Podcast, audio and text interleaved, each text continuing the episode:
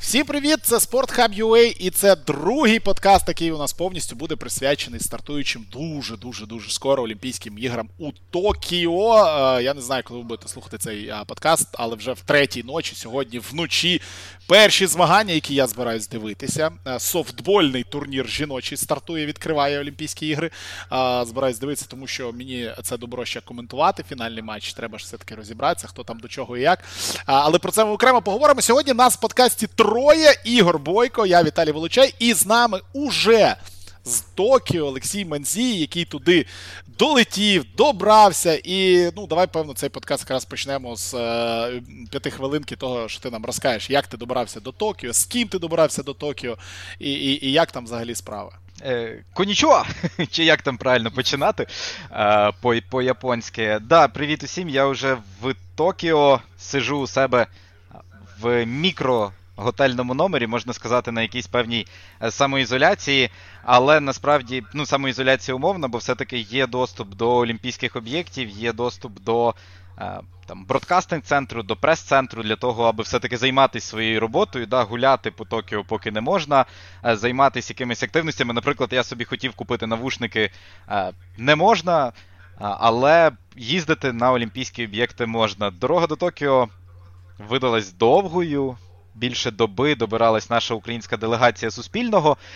Нас тут загалом шістнадцять, ми будемо робити купу великого різного контенту ексклюзивно. Думаю, ніхто не буде проти, якщо я там трохи прорекламую Суспільний спорт сайт, також на телеканалі ю ей один буде чимало контенту.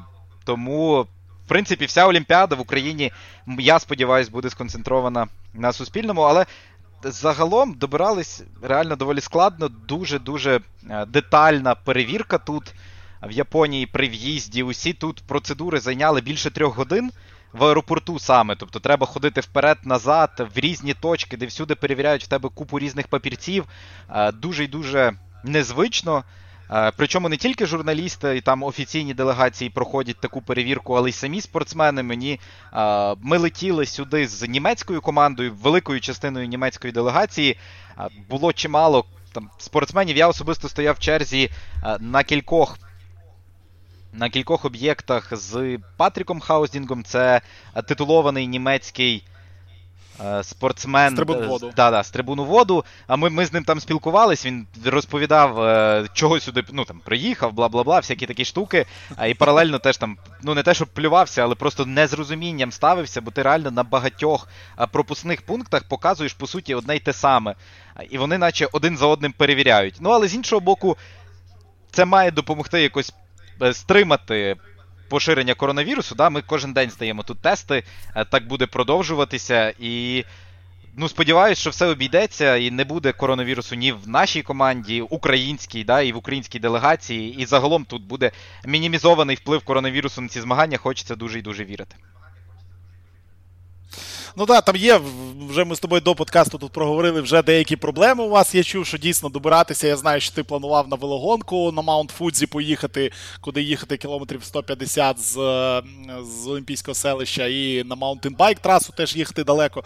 Тобто проблеми явно будуть, я не знаю, будемо говорити зараз про проблеми чи, чи не будемо говорити. Ну, про, в принципі, от хотілося би, ну що це така штука, яка от мені була незрозуміла, як буде преса нормально працювати. От, наприклад, так от Маунт Фудзі, перший день Олімпійських ігор, самого ранку. Ти зможеш туди добратися чи ні? Складно сказати. Дивись, є, є наступна штука. Організатори кажуть, що у всяких віддалених локаціях від Токіо, де проходитимуть змагання, треба жити для того, щоб туди відвідувати. Тобто в них є якісь там теж організовані транспортні системи від змагань, да, від організаторів Олімпійських ігор, але вони поширюються тільки для тих, хто, власне, проживає там. Добратися з Токіо в Ізу, або, наприклад, завтра будеш перший е, матч футбольний, який судитиме Катерина Монзуль. Е, точно зараз не згадаю локацію, але це за, там, здається, чотириста кілометрів від Токіо. А, і при цьому добратися туди нереально. Тобто завтра на Катерину Монзуль ми точно не попадаємо. З велоспортом, з маунтинбайком, ну будемо старатися якось дістатися. Я не знаю, чи підуть нам на зустріч. Очевидно, нам уже сказали, що ніякого громадського транспорту, друзі, тільки після чотирнадцяти днів. А, тому якщо ми знайдемо, ну тобто, якщо буде якась можливість організувати великий бус або великий поїзд для журналістів, якщо буде така необхідність у кількох країн, то в принципі, можливо, у нас вийде. Поки це під питанням.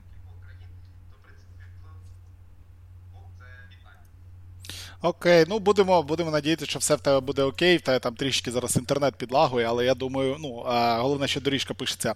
Я хотів Стривай да. запитати що про німецького спортсмена, з яким Олексій спілкувався. Він розповідав, чого він сюди приїхав, все-таки, а ти йому розповідав, чого ти сюди приїхав, і як ось якраз в контексті того, як все це буде виглядати, пересування і те, що Вілатус сказав про проблеми. Поговорити. Я думаю, що впродовж турніру буде багато приводів говорити про проблеми саме ось такого характеру, тому що ще нічого не сталося насправді. І те, що сталося, навіть уже ж є там обмеження, деякі дискваліфікації, багато незадоволених тим, як вони живуть в Токіо, але це лише початок. Ну так, я думаю, що це початок. Я думаю, що в принципі дуже багато у нас, знаєш, буде, буде дуже багато хто собі відмазок придумувати, що ми тут програли через те, що бла-бла-бла, або через те, що нас там пізно запустили в Токіо, або там американська баскетбольна збірна, яка долетить, не зрозуміло взагалі в якому складі, хто там долетить і хто не долетить, і яким складом не будуть грати, і чи не збирають вони там взагалі десять людей для того, щоб а, вийти на матч. Тому тут питань буде багато, ну але вже по ходу Олімпійських ігор будемо говорити про ці всі проблеми. Зараз хотілося б все все-таки повернутися до нашої, до нашого першого подкасту, тому що ми його вдвох записували. Ми в цьому подкасті дали свої прогнози а, на кількість медалей, на кількість золотих медалей, на кількість нагород взагалі, які збірна України а, заробить на іграх. До нас приєднався Ігор, тому зараз би хотілося у нього, а, від нього спіч на рахунок, на кого він розраховує, і чи наші з Олексієм ставки, чи наші прогнози, а, в принципі, є легітимними і так далі. А потім вже у другій половині цього подкасту ми будемо говорити про ігри загалом, про самі цікаві, про самі хайпові івенти, про самих хайпових спортсменів і так далі, і так далі. Тому, Ігор, твій прогноз на кількість медалей збірної України і, в першу чергу, звичайно, на золоті нагороди. Я коли вас слухав, то відразу ви сказали, у вас десь там однакова кількість була нагород, правильно? Так, так, так, так. На одну відрізнялися, шістнадцять сімнадцять. Так, я таки думаю, що це таке? Що, де ваш патріотизм? Як ви так можете? Чому так мало золотих нагород? Навіть Grace Note, ті більше дають золото, дають загалом нагород. І я давай собі рахувати, рахувати, рахувати. Ну, я десь так і нарахував, як ви.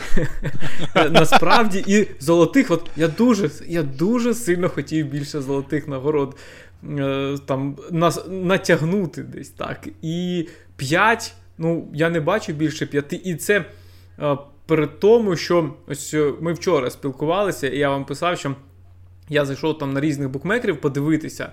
І, наприклад, Михайло Романчук, йому ж не дають жодного золота. В нього жодного золота там на букмекерів немає. Він там другий, третій у своїх категоріях у вісімсот та тисяча п'ятсот метрів. Я, наприклад, вважаю, що в нього буде два золота. Тому що Романчук – це дуже такий бойовий спортсмен. І ось Олімпіада, так всі, звичайно, чекають на Олімпіаду. Будь-який спортсмен, навіть ті, які потрапляють туди за квотою, там, я не знаю, якихось невідомих федерацій, або, е, ну, як на плаванні, там, на п'ятдесят метрів зазвичай просто пливуть всі, хто може допливти. Крім з кожної Говорова, країни. А, але ось мені здається, що Романчук – це один із тих спортсменів, яким дійсно дуже налаштований і дійсно може дві нагороди вибороти, дві золоті нагороди. Тому ось я в нього ці дві бачу. Зрозуміло, Ярослава Магучих.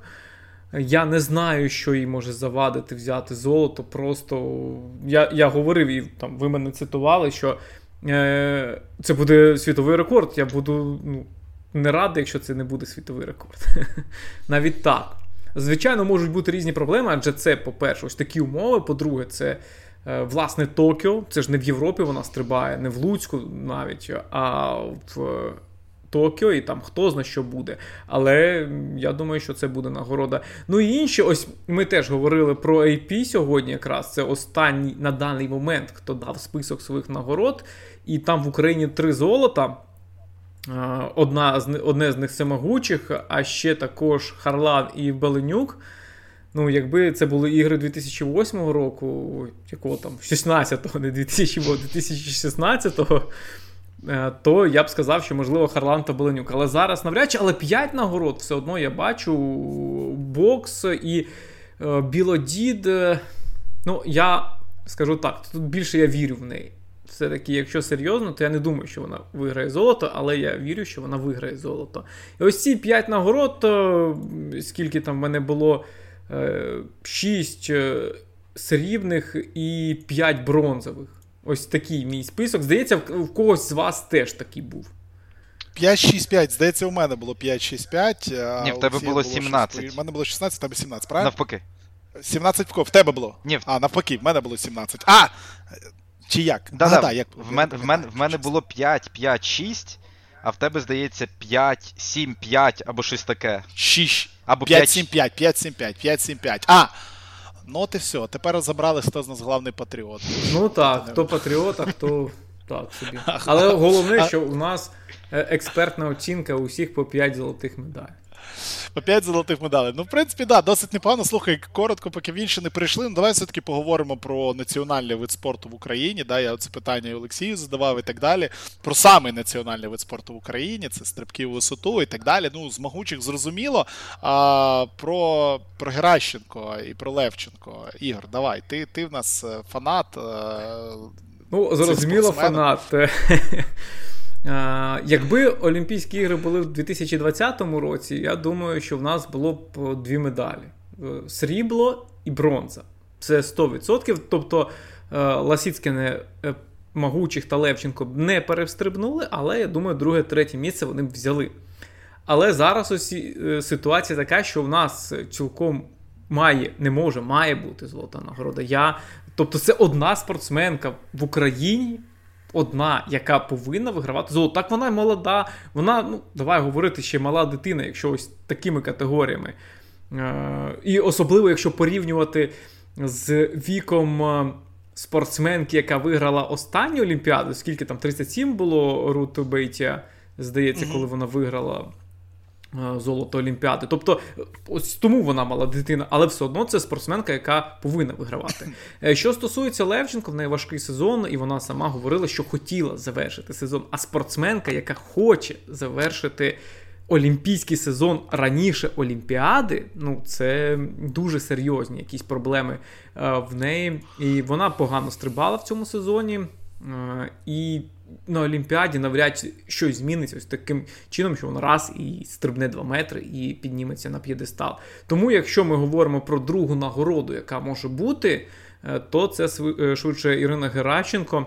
Ось вона якраз, здавалося, досягла свого, своєї стелі декілька років тому. І все, вона не буде вище стрибати, Левченко додає, а Геращенко на її фоні зупиняється. Вони разом тренуються, вони подруги, це те, що Олексій говорив, це так і є. Але потім ось Левченко зараз зупиняється, а Геращенко, здавалося б, ні звідки додає. Ось що мені сподобалось у Ірині Геращенко, те, що вона, ну, все, її списала, вона там четвертий номер фактично збірної України була, четвертий, п'ятий. А тут вона другий номер, тут вона претендентка на третє місце. Я все ж таки про третє місце буду говорити. І, ну, це така спортсменка, яка заслуговує поваги ось саме через ці фактори. Це через те, що вона так зуміла додати, коли здавалося, що все. І щоб я ще не забув, інша спортсменка, там, за яку я особисто буду вболівати, це Анна Рижикова.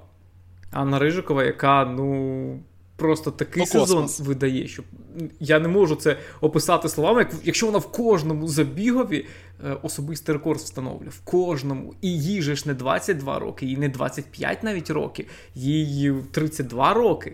І це, ну, просто неймовірні показники, тому медаль ні, хоча я б дуже хотів би, але фінал і почесне для України четверте місце на цій дистанції, це якраз те, що вона може здобути. Обожнюю фразу про почесне четверте місце, настільки вона кльова. Ну, для України, ти знаєш, ось я скільки слідкую там за Україною на Олімпіаді, коли четверте місце, то е, в нас це як досягнення. Вона там четвертою на Олімпіаді була, і так, це досягнення. Хоча, ну, зрозуміло, це теж високе місце, але головні місця – це перших три. Ну, слухайте, ну, ну коли у ну, вас, і... коли, да, коли, да, у да, вас да. коли у вас в забігу три найшвидші спортсменки в історії, тут справді четверте місце може бути дуже класним результатом. Я, ми про це, здається, зговорили в минулому подкасті, але ну, Рижикова просто топ, але те, що демонструють Бол і дві американки, це просто якийсь рівень, просто жесть, якийсь дуже-дуже ну, захмарний. Так. І навіть якщо говорити про Рижикову, там ще є ж оця Ямайка, якщо вона її обійде, то це буде вже успіх. Ну і зрозуміло, що в спортсменів вони не завжди ведуть боротьбу з суперницями. Вони ж ведуть боротьбу зі своїм власним результатом. І ось Рижикова, вона виграє в себе цю боротьбу. Вона скільки разів вже в цьому сезоні виграла в себе, це і покращила власний результат. Тому, якщо у Магучих це світовий рекорд, ну, я багато разів це вже сказав, але ну, я так вважаю, то у Рижикової особистий рекорд, і він же буде рекордом України новим, то теж вона може це зробити. Ну і знову ж таки... Е... Ну, від себе... Да. Да, да, да, е, казала, казала вона ще, що їй дуже, дуже класно, ну, дуже їй допомагає, коли сильний забіг, і коли є за ким триматись, і ми зрештою розуміємо, що цей феноменальний результат п'ятдесят два дев'яносто вісім, який вона показала, це ж теж вона тоді фінішувала третьою. Вона програла ті ж Femke Boll, програла ще американці, якої не буде на Олімпіаді, бо вона не пройшла національний відбір. Просто для розуміння крутості і сильності чотириста метрівки з бар'єрами жіночої в Штатах. І от, власне, тут на Олімпіаді, чому справді вона може ще покращити, або буде дуже і дуже сильний забіг. Я не здивуюсь, якщо ми побачимо там світовий рекорд, рекорд Європи від Femke Boll, ну і рекорд України від Анни Рижикової теж дуже і дуже хочеться. Я не знаю, чи я можу це говорити, але я, в принципі, скажу, не думаю, що хтось мене насварить. Дуже прикольно от в розкладі Олімпійських ігор, який не є загальнодоступним, але який є у мене, в, вперше, я наскільки не помиляюсь, такого ніколи не буде. У нас буде паралельно йти трансляція, тобто легкоатлетичного цього цілого сегменту, який йде там три-чотири години, але на деякі види, наприклад, там метання молоту, наприклад, потрійний стрибок, стрибок в висоту і так далі, тобто технічні види, буде йти окремий канал з окремим коментарем. Коментатором.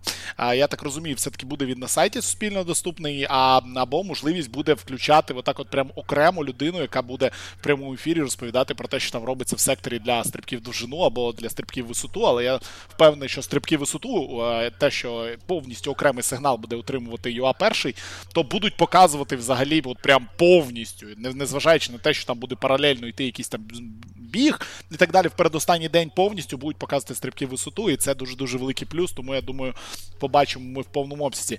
Е, маленький апдейт до нашого першого подкасту, тому що після першого подкасту мені написав е, наш е, каратист, мені написав наш каратист е, Станіслав Горуна, який сказав: пацани, класний подкаст, молодці, але я хочу дещо додати. Е, нас їде не двоє, тому що ми сказали тільки про нього і про Анжеліку Терлюгу. Е, ще е, є у нас ліцензія Оніти Серегіни, яка теж відібралася, яка теж їде і буде боротися за медалі.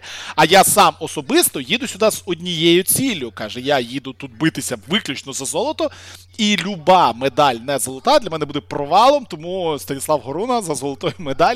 Впевненість в нього є, ну, як я вже в прошлому подкасті його вихваляв. Пацан дійсно класний, і спостерігати за ним дійсно хочеться, і вболівати за нього дійсно хочеться. Підводимо підсумок. Те, що нам дає Associated Press на сьогоднішній день. Три золотих нагороди: Ярослава Магучих, Жан Беленюк, Ольга Харлан. Ми вже все обговорили. Срібні нагороди: Олександр Хижняк, бокс, Дар'я Білодід, Марина Бех-Романчук. Два срібла у Михайла Романчука.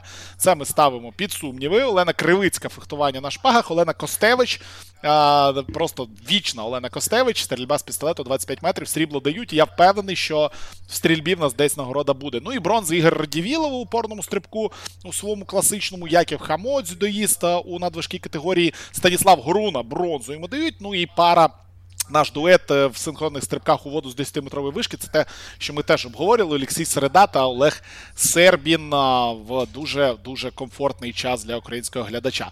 В принципі, зі збірної України, напевно, вже закінчили. Чи, ну, я б ще чи одне маш... додав. Ось mm-hmm. те, що ви говорили про те, чия медаль здивує українців. Я б хотів теж у вас запитати, тому що в мене є ось претендент на медаль, це якраз теж стосується легкої атлетики, але чи здивує, чи не здивує?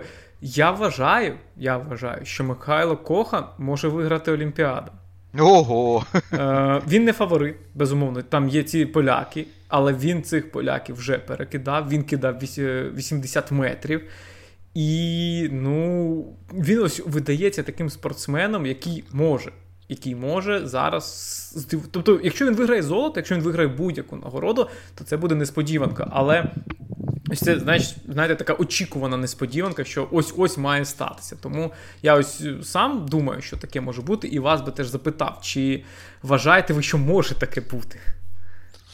Блін, а, якщо чесно, це дуже важко правильно відповісти на це питання, тому що поляків, да, дійсно, поляків вважають, що це їхній вид, і поляки сюди от з часів легендарного був в них колись такий Шимон Жуковський, який в Сіднеї взяв золоту нагороду, завжди у поляків дуже круто і дуже сильно вони сюди налаштовувались на цей вид, тому мені здається, що тут у поляків, ну, шансів багато, тим більше, ну, ми пам'ятаємо цей сезон і спостерігали за цим сезоном, але я не буду зовсім здивований. Тобто, ти правильно сказав, чи це буде сенсацією? Да ні, це сенсацією не буде. Це буде, ну, не, ну, якимось неймовірно прикольним моментом, які, скільки йому, двадцять один, да, ми минулого разу говорили, двадцять один рік. Тобто, ну, а чому би і ні? В чому проблема? Якби просто метнути вісімдесят два не проблема для нього там, а поляки там три заступи, нірвішки, якби до побачення, тому кльова тема. Так що, додаємо шосту золоту нагороду нам? Ну, я особисто вам скажу, що я не, не здивуюся нагороді, я десь навіть хочу в неї вірити дуже-дуже а, сильно, дуже подобається прогрес от Михайлу, як і Анна Рижикова, правда, зовсім різні вікові категорії, але дуже додає. Ну, але, Ігор, я, я золото це ти прям якось, ого. А, Павел Файдик, ну, очевидно, він дві Олімпіади провалив, я думаю, хто не знає, скажу так, він... Там кілька разів вигравав чемпіонат світу, чотири, якщо я не помиляюся. В Лондоні взагалі жодного разу не метнув у кваліфікації. В Ріо не пройшов кваліфікацію. Отже, по суті, найсильніший, да, спортсмен в метанні молота ні разу навіть не виходив у фінал Олімпіади. Йому вже тридцять два, і це може бути десь його один, ну, передостанній шанс, цілком ймовірно. Я дивився на АП, ставлять вони на третє місце... Бенце Халаша, це угорець, а ось його Михайло не просто обігрує, він його обігрує дуже і дуже часто, і цього сезону, здається, кожного разу перекидав. Ну, я ну, особисто е, не вірю в те, що можна зараз перемогти поляків, навіть обох, навіть, ну, про Файдика окремо, і навіть Войцех Новіцький виглядає просто гігантом, але от боротьба за третє місце і боротьба за бронзу, я думаю, що Михайло може її нав'язати. Має нав'язувати. Я теж певний, що у поляків тут будуть дві нагороди, а от третя була б класна, якби була наша, і було б класно, якби вона була... Все-таки, слухайте, поляки кидали за вісімдесят виключно вдома. Тобто ніде на міжнародних стартах вісімдесят вони не кидали. Вони тільки вдома. Там той в Хожові кидав, не пам'ятаю, де там Новіцький, але вони на виїзних івентах вісімдесят, здається, в цьому сезоні ніхто з них не показував. Ну, а тому ми знаємо, нічого... як коли метають вдома, то там знаходяться зайві метри, зайві сантиметри. До результатів додаємо. Все, все хоронимо поляків, ми все-таки... Навіть не тільки зайві метри і сантиметри, а й десь може молот бути не тої ваги, наприклад. Ну, або ще якісь такі історії. Поляки там дійсно весела історія. Але з іншого боку, Файдик ж метав вісімдесят три метри на командному чемпіонаті Європи, тобто це, ну, серйозний рівень, нехай було домашній, але я не думаю, що там хтось щось махлював е, з метражем або ще чимось. Очевидно, домашній зручний стадіон, е, але від цього вісімдесят три метри не перестали бути вісімдесят три метри. Ну, будемо спостерігати, чи не за Коханом. По, по полякам дуже швидко хотів би сказати, тому що я от був кілька днів вдома у батьків на Західній Україні, там польське радіо активно слухав, і у поляків там сталася супер дивна історія, я не знаю, в курсі ви чи ні. З плавцями? Шість їхніх, да, шість плавців, які полетіли у Токіо, вже по прильоту у Токіо знали, що їхня федерація плавання не внесла їх в якісь там документи і так далі, і так далі, їх просто відправили додому. І, і це взагалі якийсь треш, це я, я не знаю, як це правильно, ну, як таке могло статися, але дійсно шість людей просто прилетіли у Токіо і їх розвернули, і вони не будуть змагатися там, і ніяк це не можна, ну, пофіксити, це, ну, я не знаю, це якась повна е, маячня, але дійсно люди дуже незадоволені, вони відправляються додому і так і не зможуть. Не те, що вони там на медалі претендували і так далі, але все рівно шестеро людей прилетіли і... Документи просто хтось не заповнив. А ми наші федерації тут, да, поливаємо гімном. От де федерації дійсно працюють по-правильному і так далі. Окей, давайте переходити все-таки до основної теми нашого подкасту. Олімпійські ігри, і з чого я хотів би розпочати, це от з одного питання до кожного з вас, починаючи з Ігоря, потім Олексій. Найхайповіший, ми не говоримо зовсім зараз про українців, зрозуміло, що для нас всіх сьоме серпня забіг Анни Рижикової буде, а ні, там чотири по чотириста естафета буде, будуть стрибки в висоту, це найвизначніший, найцікавіший день на всіх Олімпійських іграх. Не, не якщо ми не беремо наших спортсменів і участь наших спортсменів, який вид або який вид спорту, або яка дисципліна для вас є самою очікуваною на цих іграх? Ну, на, насправді, я б не назвав себе тим, хто дивиться ось всі види спорту, і те, що там сітка першого національного, чи як він там називається, я, ну, вибачте, я завжди... ю а перший, ю а перший. ю а перший, я просто звик говорити перший національний. Сітка Суспільного, тобто це все добре, але, ну, звичайно, я не буду всі види спорту дивитися в дитинстві, так, ось ці... Щоденники, це було дуже класно, я дуже любив щоденники Олімпіади. Зараз, до речі, будуть щоденники Олімпіади?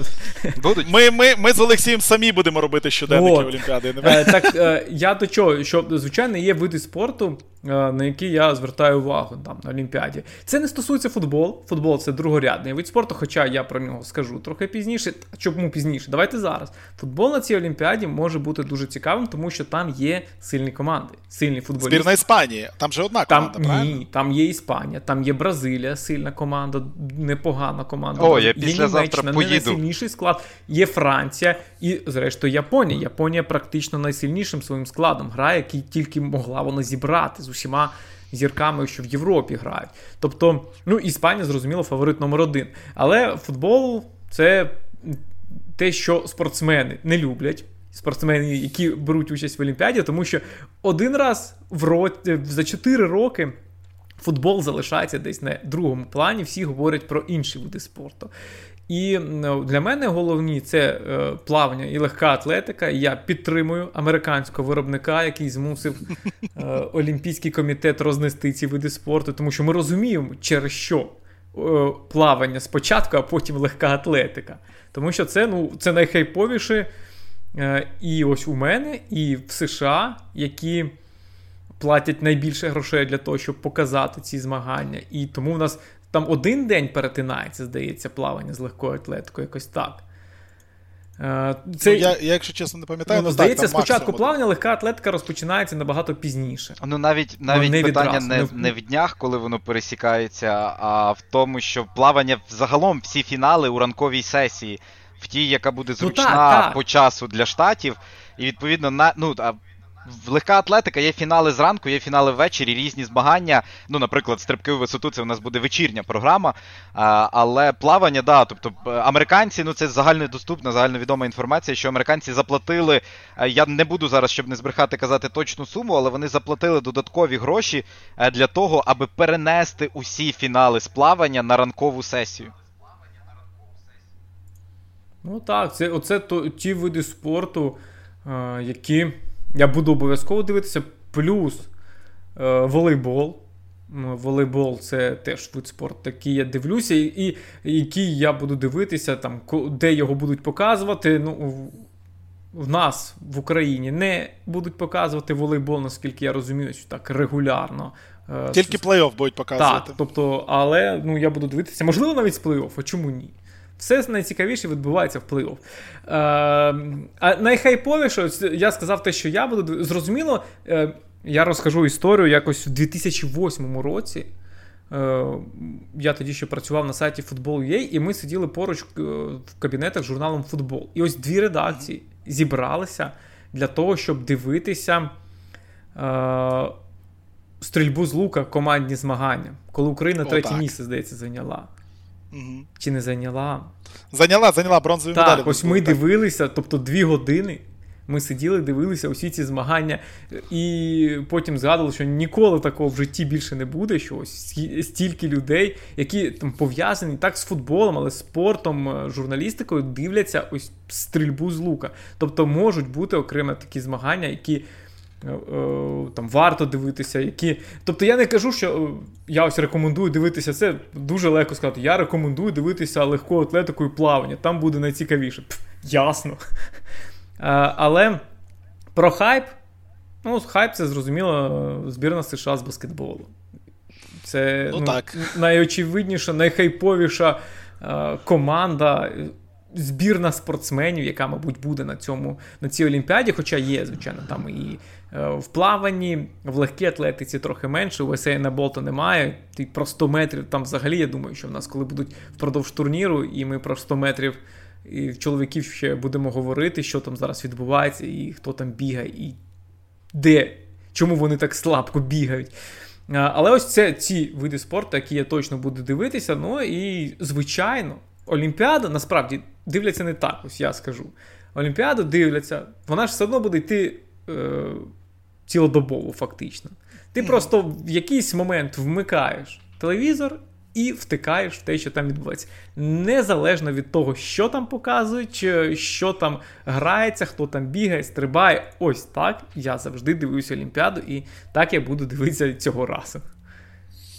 Ну, слухай, дійсно, як ти згадав от про ці саммарі, які робили і так далі, для мене це от з дев'яносто шостого року, це перші Олімпійські ігри, які я у бабці дивився на старому чорно-білому телевізорі, як зараз пам'ятаю, Атланта вночі, тому я зранку вставав, дивився це ранкове саммарі, це було неймовірно круто, неймовірно цікаво.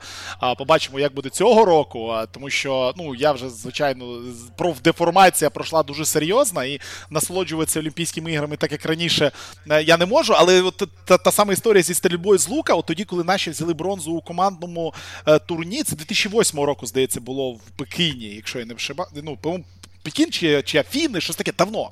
Е, так от, мій, мій брат менший е, знав на пам'ять повністю склад збірної Кореї, жіночої, зі стрільби з лука, а в них там дуже складні прізвища і так далі. Тобто, тоді ми за цим спостерігали абсолютно всі, і це було класно.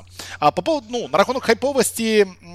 Івентів, в принципі, ми обходимо, звичайно, плавання, то що Ігор вже сказав, атлетику, баскетбол, волейбол, де топові збірні, де в гандболі теж всі топові збірні, у всіх видах спорту, весь топ, окрім а, бейсболу, де не весь топ, окрім Японії, звичайно, а, і окрім футболу, де також не весь топ. Тому всі командні види спорту, це просто феєрія, тут краще з краще грають, і це абсолютно зрозуміло, я про ці види спорту не буду говорити, я б сказав, не знаю, чи це буде якоюсь, якоюсь саморекламою чи ні, чи просто тому, що я останніх років п'ять-сім дуже активно підсів на, на велоспорт, і велогонка, яка в перший же день буде, це буде один з хайлайтів всіх Олімпійських ігор, тому що такого сильного складу учасників у Олімпійської велогонки не було дуже давно. І такого складного маршруту, який буде у Ріо. По-перше, він неймовірно мальовничий.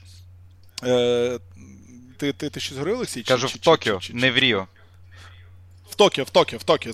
Боже, що ж, що ж мене на це Ріо? Ріо, Ріо. В Токіо, звичайно. В Ріо був не такий склад. У Лондоні був досить непоганий склад, і у Лондоні це був найхайповіша велогонка в історії велогонок. Там було біля двох мільйонів людей, які спостерігали за цим всім.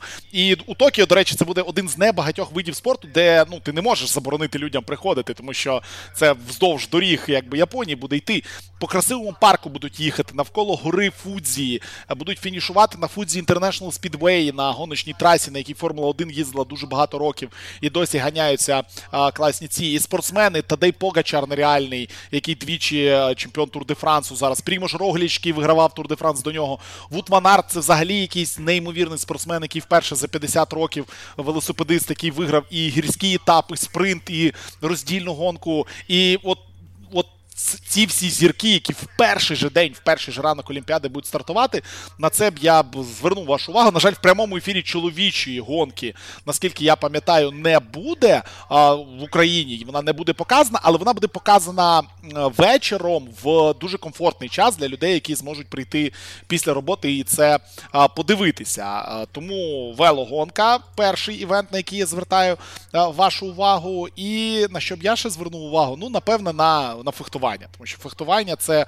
от така штука, в якій в нас завжди є шанси, але в якій завжди, ну от я не знаю, чомусь я не можу за цим видом спорту спостерігати не на Олімпійських іграх. Я пробував дивитися етапи Кубку світу. Це не те. Олімпійські ігри, а саме там командні турніри на Олімпійських іграх з фехтування – це настільки хайпова і крута штука, за якою дуже-дуже приємно наблюдати. Тому буду також вас заохочувати деколи дивитися на фехтування, не тільки шпага і шабля, де там є шанси у Харлан чи у Кривицької, а й на командні види спорту, де у нас, на жаль, цього року біда, але все рівно треба за цим спостерігати і дивитися. Ну і теніс, ну куди ж без тенісу? Теніс це ж там теж якби Новак Джокович буде, Еліна Світоліна, Ешлі Барті, весь топ тенісний з'їжджається у а, Токіо, тому тенісний турнір також звертає, звертає вашу увагу, дивіться. Олексій, твої найхайповіші івенти, які б ти хотів подивитися? Блін, я просто, мені складно сказати, бо я, мені це здається... Це вже розібрали. Бо я, по-перше, а по-друге, я цього року, мабуть, найменше подивлюся Олімпіади там, з дві тисячі другого року, з якого я там слідкую, там, пам'ятаю, що я слідкую за Олімпіадою, а банально через те, що ну, не буде часу дивитися усе, буду більше кудись їздити, буду старатись щось показати, щось розповісти усім, хто там буде дивитись на Ютубі Суспільне спорт, читати на сайті і так далі. Ну, я скажу, що велогонка, очевидно, маунтінбайк, це, це те, що треба дивитися. Я думаю, що ми насправді покажемо і в прямому ефірі на сайті Суспільне спорт велогонку. Принаймні є у мене така підозра, що ми все-таки її поставимо, ну але ще, ще точно не скажу. Менше з тим, одним словом, я б рекомендую звернути увагу на дзюдо, бо це все-таки один з національних видів спорту в Японії. Перший день велогонка і дзюдо, це, тобто гора Фудзі і дзюдо з Дар'єю Білодід, це буде щось просто дуже і дуже круте. Я не згадаю, коли Україна мала не просто шанси, а дуже і дуже реальні шанси на медаль уже в перший день Олімпіади. Пам'ятаю, в Ріо ми, здається, одинадцять днів на золото чекали. Ну, так просто для, для розуміння. А, крім дзюдо, крім велоспорту, про який вже згадали, я не можу не згадати про атлетику. Правда, не про всю. чотириста метрів з бар'єрами, жіночі, чоловічі, просто не те, щоб закликаю, а кажу, вмикайте, вмикайте і ще раз вмикайте, це будуть найкраще, що у нас загалом буде на Олімпійських іграх, чотириста метрів з бар'єром. Не буде Усейна Болта, не буде його вперше там за... з дві тисячі четвертого року. Я коли сьогодні задумався про це, там, готуючись до подкасту, я просто, блін, з дві тисячі четвертого року, ну тобто з дві тисячі восьмого, дванадцятого, шістнадцятого завжди був Усейн Болт, зараз його не буде, але при цьому чотириста метрів з бар'єрами якось так вийшло, що цього року склад захмарний, тобто Карстен Варголь, Мірей Бенджамін, це у нас чоловічі змагання, два найшвидші чоловіки в історії, так, люди, які там, Варгольм, який побив рекорд, більш ніж двадцятип'ятирічний, сказав він тоді, жартував, що рекорд старший за мене, я побив. Жіночі, чотириста метрів з бар'єрами, е, ну це, ми вже про них говорили, але не гріх згадати ще раз, Фемке Болл, е, дві американки, три найшвидші жінки в історії, це спортсменки, які е, будуть бити цього разу світовий рекорд. І Анна Рижикова тут, тобто є і український контекст, тому чотириста метрів з бар'єрами, чоловічі, жіночі, дивіться, вмикайте і не пропускайте, це буде просто неймовірно. Ну, про що ще говорити? Я особисто е, постараюся там їздити на різні види спорту, мені б цікаво було ще побачити... Е, марафон, який буде в Саппоро, побачимо, наскільки вдасться туди виїхати. Але, ну, звісно, атлетика, ще також метання молота.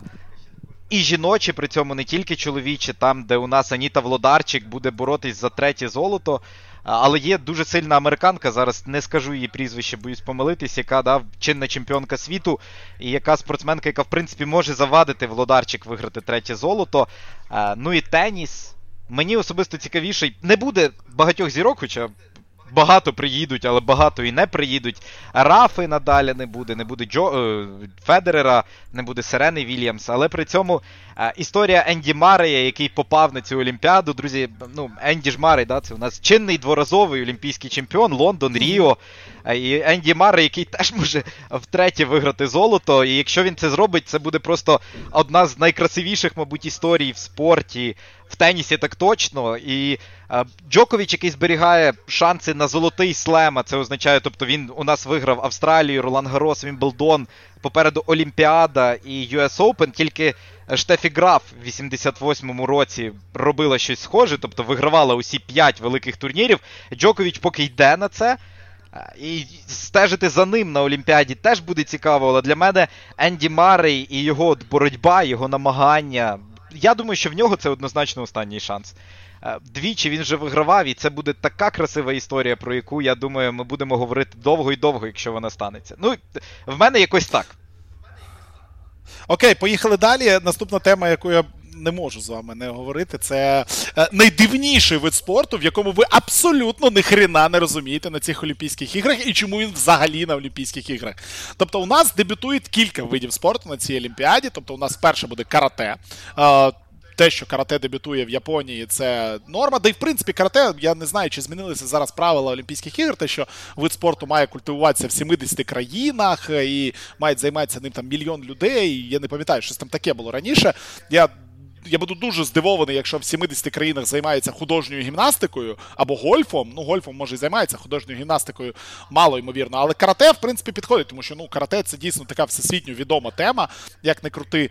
Тому до карате в мене питань менше. Е, є такий класний вид спорту, як спортивний спортсклаймбінг. Я навіть не знаю, як його правильно там перекласти на українську мову. Клайм, клаймбінг, як буде перекладається на українську мову? Скелелазіння, во. Скелелазіння – це тим, чим ви можете займатися в торгово-розважальних центрах у Києві, якби, да, оцих ці прикольні штучки є. Я дивився змагання, блін, виглядає це досить прикольно і так далі. Є такий вид спорту, як серфінг теж. Я серфінг дивився деякі змагання навіть вживу, а, і цей вид спорту я не зовсім розумію, як коментувати і як, як він має працювати, тому що там люди сидять просто по шість годин у воді і чекають, поки буде хвиля для того, щоб хоч щось там показати, продемонструвати. А, тому такі види спорту для мене є неймовірно дивними. Та, і, і, і, і, і чи... Ну, питання там, чи мають вони бути на іграх, чи не мають, це інше. Але от е, для мене самий дивний вид спорту – це е, ще й вид спорту, який мені доведеться коментувати. Він називається Бі Ем Ікс Freestyle. Що це таке? Це коли на велосипедах таких без сидіння, з маленькими колесами, а, різні трюки показують там чоловіки і жінки, і їм за це виставляють оцінки, і, і вони якби от після того визначають олімпійського чемпіона. Оце для мене найдивніший вид спорту, і я не розумію, що він робить для Олімпіади. На Олімпіаді. Який найдивніший вид спорту для вас? Я скажу так, ось якщо ти вже про це говорив, будь-який вид спорту, де виставляють оцінки за виступ, для мене дивний. Окей, гімнастика. Ну, гімнастика підходить? Гімнастика – дивний вид спорту. Художня гімнастика – дивний вид спорту. Е, спортивна гімнастика. Ну, спортивна гімнастика там трохи інше, але все одно там, ну, грубо кажучи, грубо кажучи, тебе можуть засудити. Але там можуть. Інша ситуація, тому що там ти маєш виконати якісь певні елементи. Тобто я розумію, що має там статися. Ну, можливо, в інших видах спорту таке. Але для мене, ось я скажу чесно, ці всі змагання, де виставляють оцінки, це як телевізійні шоу. Це телевізійне шоу, де там сидить журі, там Ікс-фактор, оце все, і вони виставляють оцінки, або там ес-ем-ес-голосування. Ну, це десь таке. Тобто, це... Такий, знаєш, мужланський, мабуть, погляд на спорт, але, ну, ось вище, швидше, сильніше, ось це я розумію. А краще виконані елементи за суб'єктивною думкою судді, це, ну, трохи не те. Окей, а бокс, а бокс тоді. Ми всі пам'ятаємо скандали на Олімпійських іграх з боксом, та й не тільки ну, в скандали олімпійському боксі. На Олімпійських іграх з боксом, це ж недавно була ця історія, про Ломаченка пов'язане, якому там нібито хтось там заплатив, щоб Ломаченко став олімпійським чемпіоном, це все таке.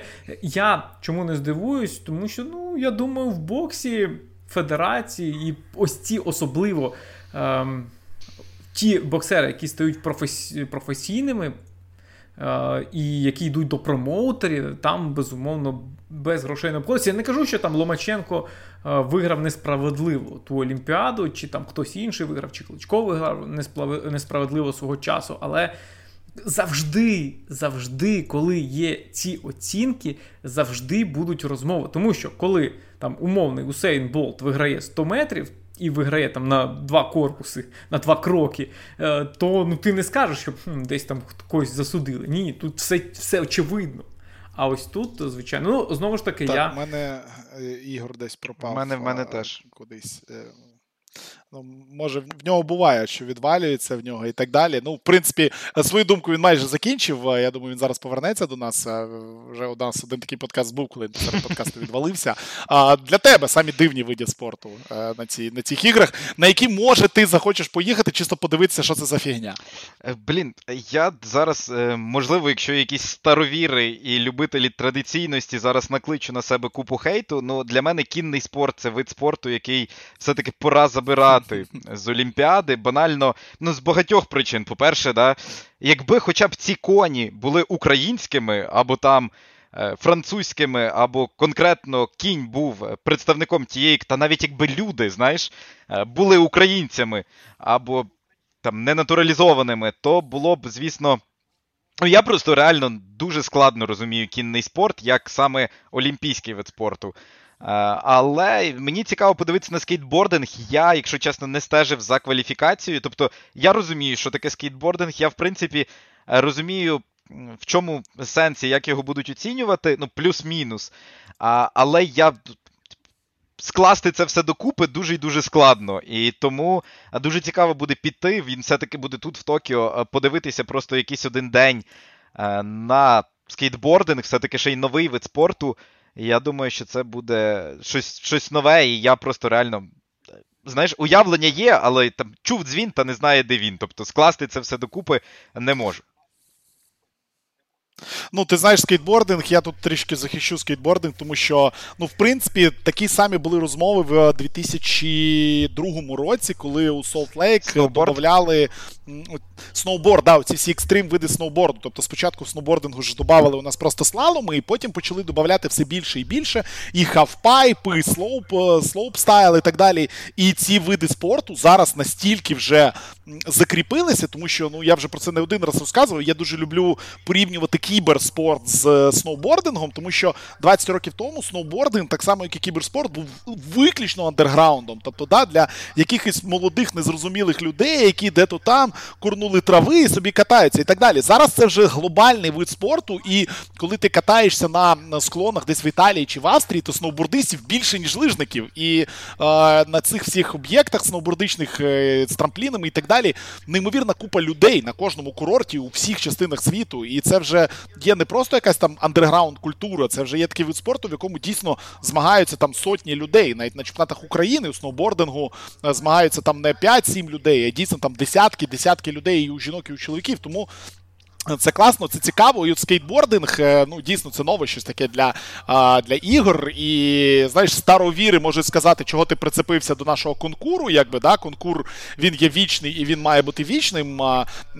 От краще скейтбординг забирати, але тут, знаєш, зумери і бумери мають, якби, помиритися і зрозуміти, що все-таки Олімпійські ігри зараз для всіх, і для людей, які люблять ці старі добрі види спорту, і для людей, які полюбляють ці молоді види спорту, як там сайклінг, бі ем ікс, і так далі, і так далі, і так далі. Маунтинбайк, де, де для когось там може казатися чимось незрозумілим, але якщо ви не, не разу не дивились маунтинбайк, вмикайте, обов'язково. Яна Біломоїна буде, буде їхати на цих іграх, і в прямій трансляції буде на ю ей першій трансляції маунтинбайку, е, жіночого точно, я не пам'ятаю, що на рахунок чоловічого, здається, чоловічий буде у запису маунтинбайк, але його дивитися треба обов'язково. Так, чоловічий буде у запису, а жіночий, здається, буде просто в прямому ефірі. Так, в прямому ефірі о дев'ятій ранку буде двадцять сьомого числа у нас маунтинбайк. Траса у Токіо, просто не у Токіо, там сто п'ятдесят кілометрів від Токіо, але вона просто шикарна, і дивитися дуже-дуже дуже цікаво буде. Ну, змагатися там неймовірно складно, але дивитися буде дуже цікаво. Тому спостерігайте за іграми, це буде дуже-дуже весело. А, Ігор, зачекай, я ще хотів давай. одним сказати. Ти кажеш про конкурс, про це все, там порівняння. Але ж ось вийди на вулицю, там навіть в Києві, вийди на вулицю і подивись, скільки людей на скейтах на і конях. Скільки людей на конях.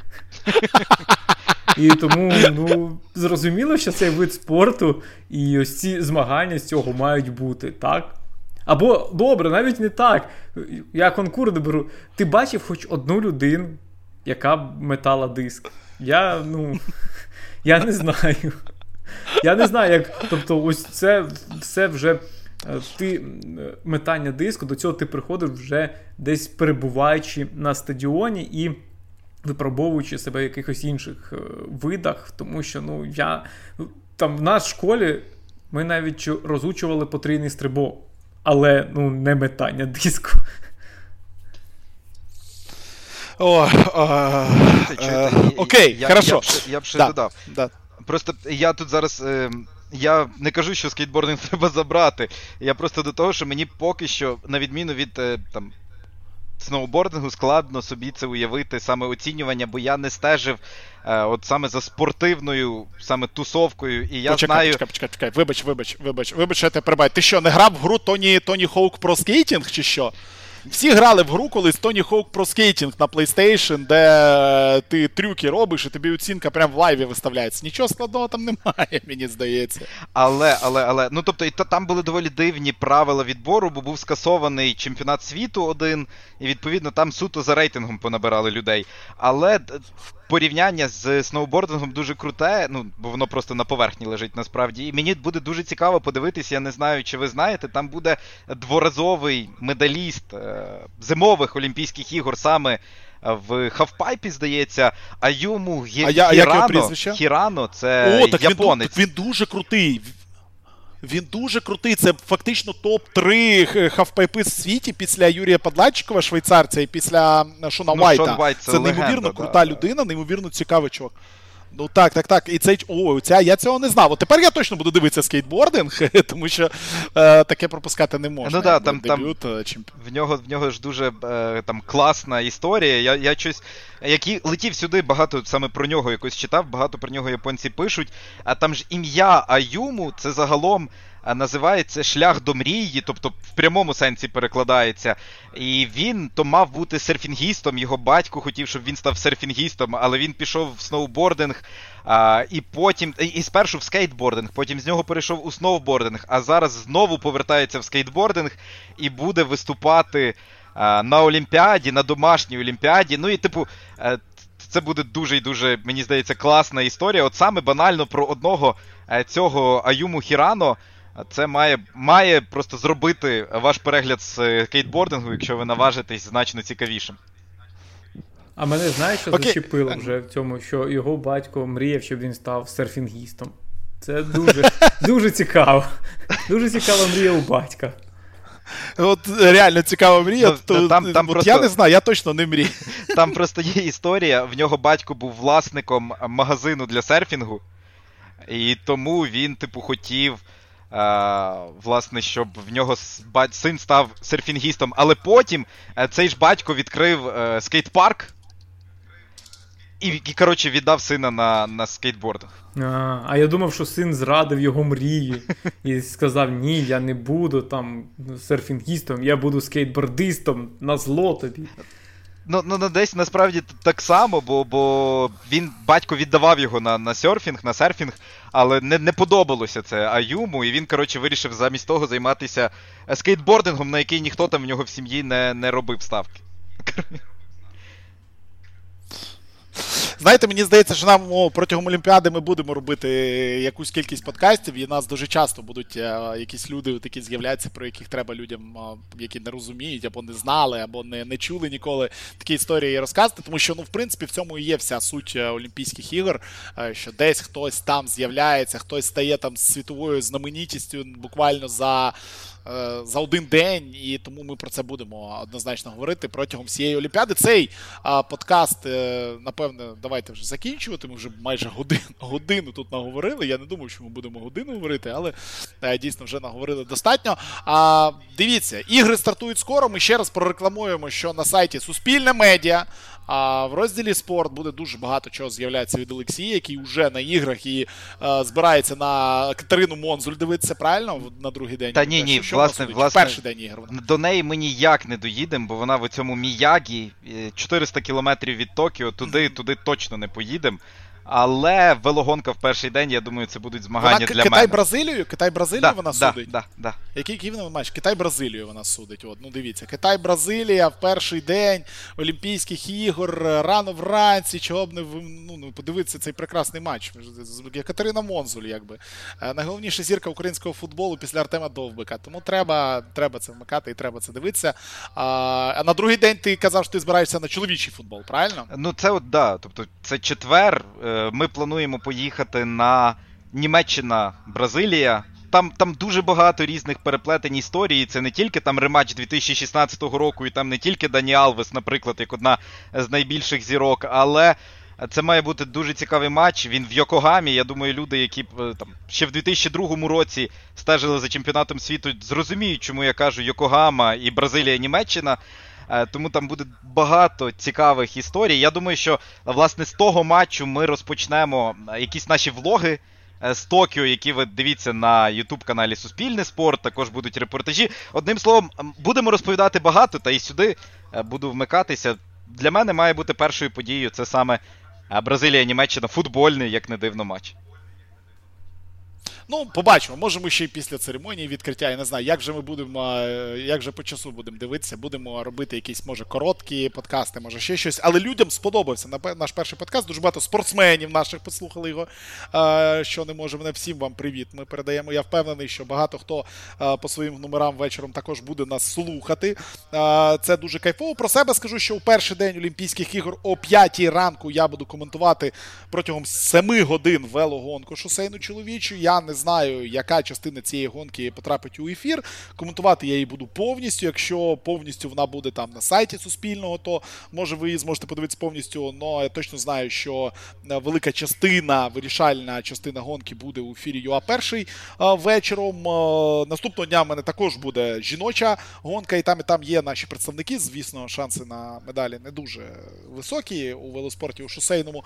В третій день в мене тріатлон. Супер-івент, супер-івент, тому що він розпочинається Починається о шостій тридцять ранку у Токіо, і взагалі нічого не буде йти паралельно, тому в прямому ефірі на ю а один чоловічий і на наступний день жіночий триатлон, і в той самий день у мене маунтинбайк, тому все, що зв'язано з велосипедами, взагалі все на цих іграх я буду коментувати, так що вмикайтесь в трансляції, якщо ви будете бачити десь на першій кнопці або на сайті Суспільного хтось їде на велику, то, скоріш за все, я це коментую, так що почуємо уже у ефірі Олімпійських ігор.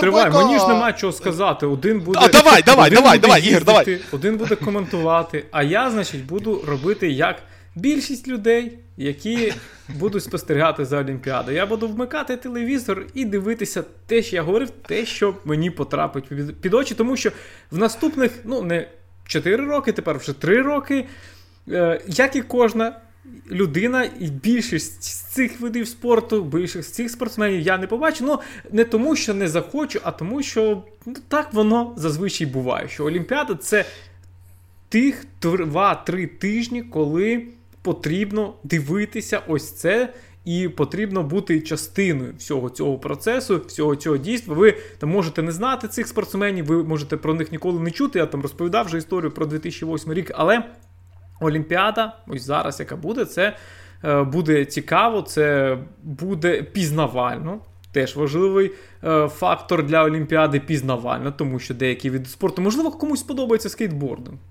Хтось ніколи не бачив, а тут раз йому сподобається. А можливо, комусь сподобається, я не знаю, плавання. Бейсбол або плавання. Так, ніхто не бачив, йому сподобається. Тому це теж важливий момент. І я буду, як проста людина, я не буду в телевізорі, я не буду в Токіо, я буду просто дивитися, тому я з вами.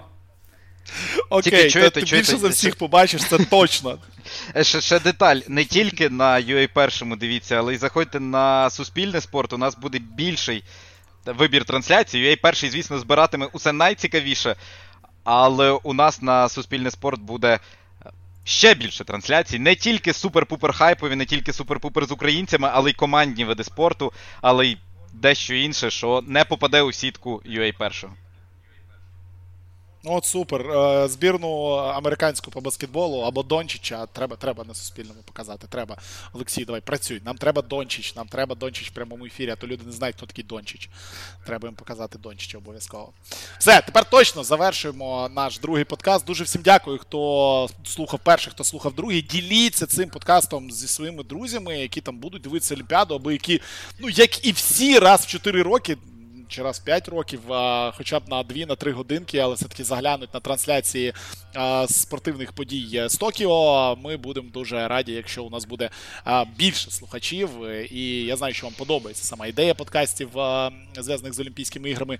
На нашій, до речі, загальній ленті Спортхаб.Медіа також будуть подкасти, буде прев'ю подкаст окремий баскетбольного турніру. Діма Герчиков і Саша Прошута запишуть цей подкаст. Ну і ми там будемо більше звертати увагу саме на баскетбольну частину змагань. Не знаю щодо футбольної, чи буде про що розказати, але у нас новий подкаст в нашій сітці з'явився, в якого поки що немає назви. Ігор, чому подкасту ще досі немає назви, який вчора вийшов? Не знаю, ми довго думали перед випуском, після випуску, але так і не придумали. Але ми придумаємо обов'язково поки до це... другого випуску. О, подкаст без назви поки що про європейський, ну про мало цікавий футбол, там немає жодного слова про Колоску Валівку, тому а, не знаю, хочете ви це слухати чи ні, кому це все цікаво. Ну, певно, є якісь дві людини в світі, яким цікаві ці всі Манчестери, Ліверпулі і Джекі Гріліші. І обидвоє записували вчорашній подкаст, звичайно. А, так що слухайте нас, підписуйтесь, дуже багато буде інформації і з Токіо, і з стартуючих європейських чемпіонатів футбольних дуже скоро, а, тому будемо раді вас бачити в нашій ленті. А сьогодні, ну, дякую всім за увагу і до зустрічі вже у ефірі. Дивіться ігри і, може, вам захочеться займатися якимось видом спорту, хто його знає. Пока-пока!